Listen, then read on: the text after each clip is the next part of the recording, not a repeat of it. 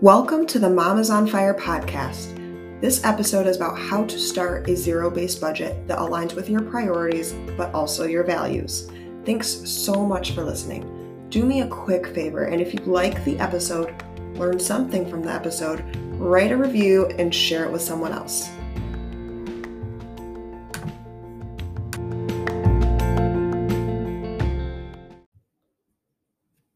Those of you that read my blog know that I have not missed a budget since the year 2016, except for this November. I tried to switch to a more passive approach to money in November, and about halfway through, I realized the passive approach was not working. I quickly gained hold of my budget in the last week and found myself in a massive deficit. By the time this episode airs, we will be well into December, though, and thinking of some New Year's resolutions and changes that we plan to make. Our first year of budgeting, we found $6,000 of quote unquote lost money. Money that in previous years would have been spent without a name or knowledge of where it went. That's $500 a month. What does $500 a month do for you? I'll tell you what it did for us take us to Disneyland. At that time, we weren't super into wealth building. We were super into squeezing everything we possibly could from our budget, though, and I got pretty good at it until I burned out. It wasn't until this year, five years later, that I realized the power of including things that are not assets or liabilities, just things and experiences that were important to us, or services that made life easier for us. After doing so, we reduced our spending even more because we weren't going crazy on spending sprees. Quite simply, a zero based budget is your income minus expenses to equal zero. And no, you're not spending everything that you make. Expenses include automatic transfers to your investments and savings. Essentially, you're just paying yourself. But before you start budgeting, there's a few things you have to do. If you're married, then you need to talk to your partner about it.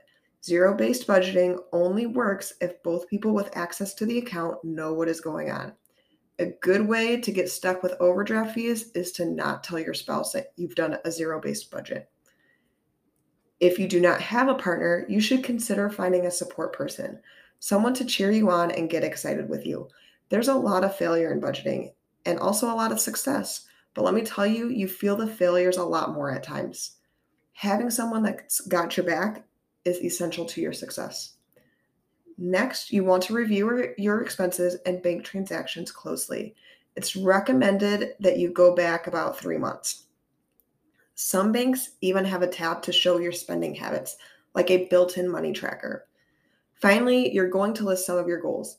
I always think of goals that I want accomplished in within 30 days, 30 months, and 30 years. I encourage you to not just say save $300 this month. Instead, address a job for it to do.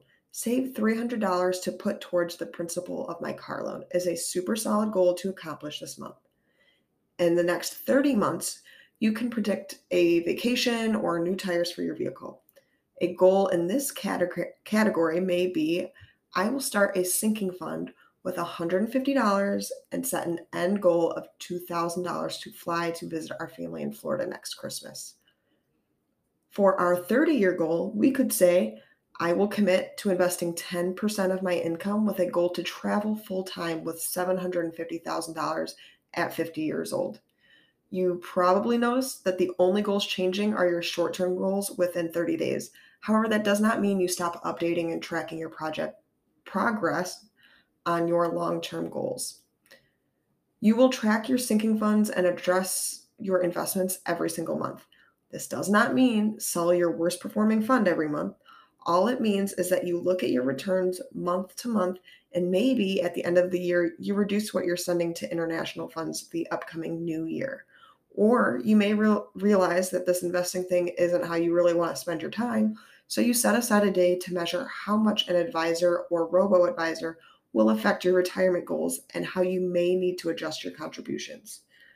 Another great tool to assist in goal setting is to write down your interventions or changes you're going to make to accomplish your goals.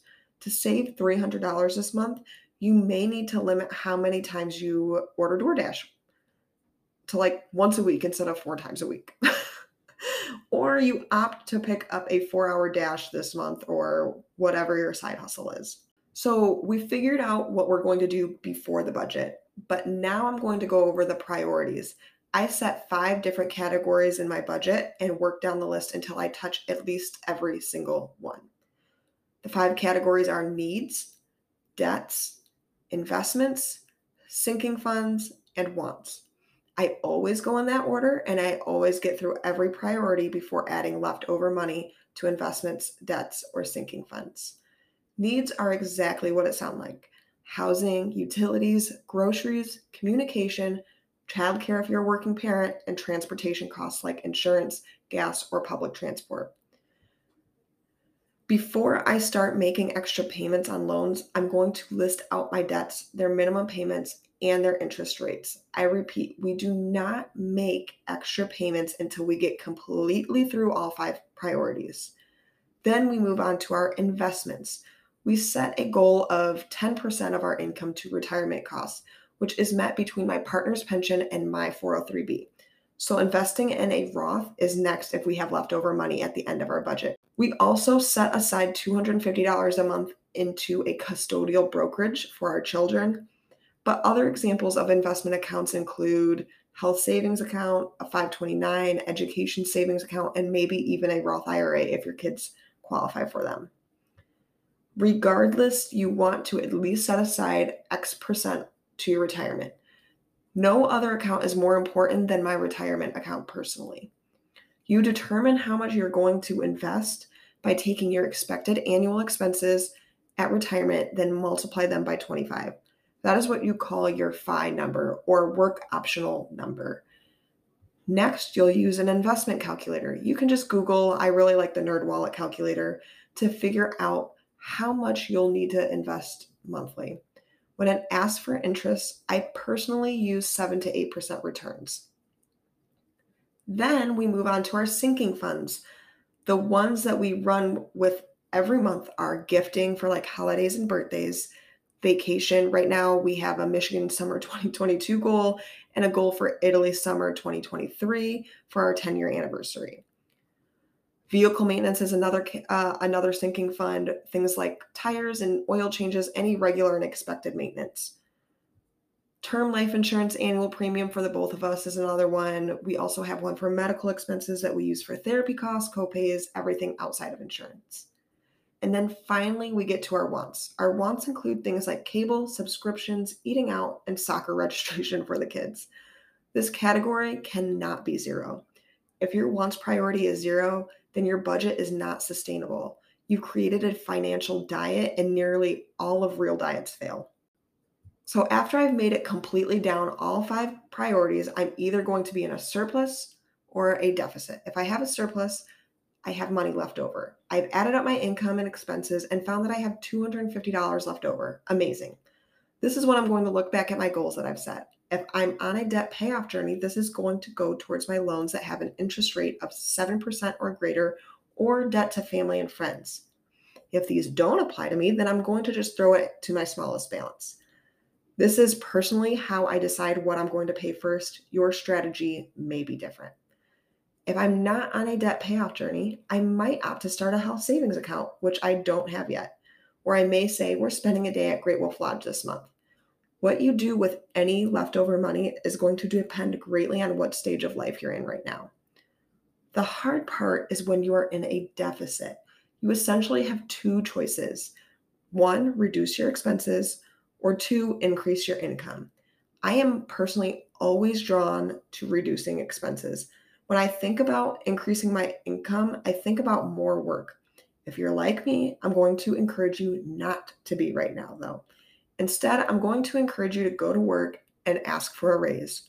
If new employees are being offered sign on bonuses and you've been there, then I want you to request the same sign on bonus.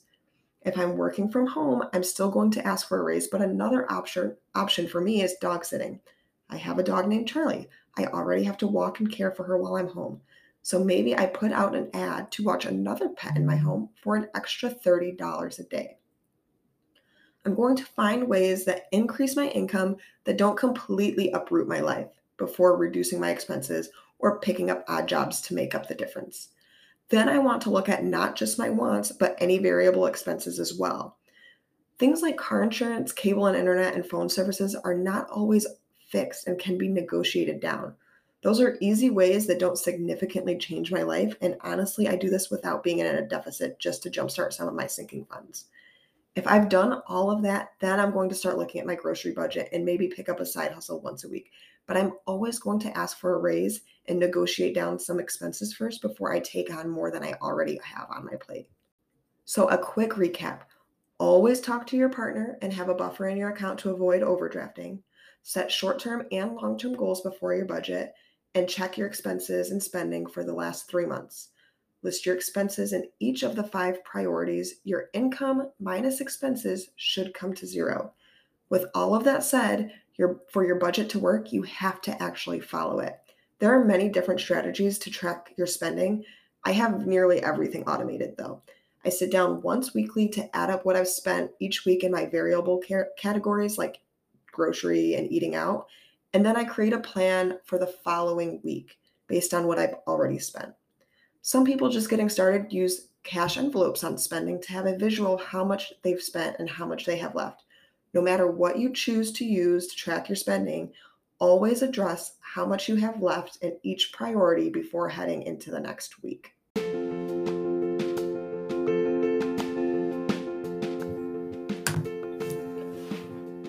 In future episodes, I will break down some budgets more closely. In the meantime, if you have questions on how to get started, I have a free printable PDF budget on my website, momisonfire.com, and also tons and tons of posts on zero based budgeting. You can also email me at Taryn, T A R Y N E, at momisonfire.com. Thanks so much for listening to today's episode.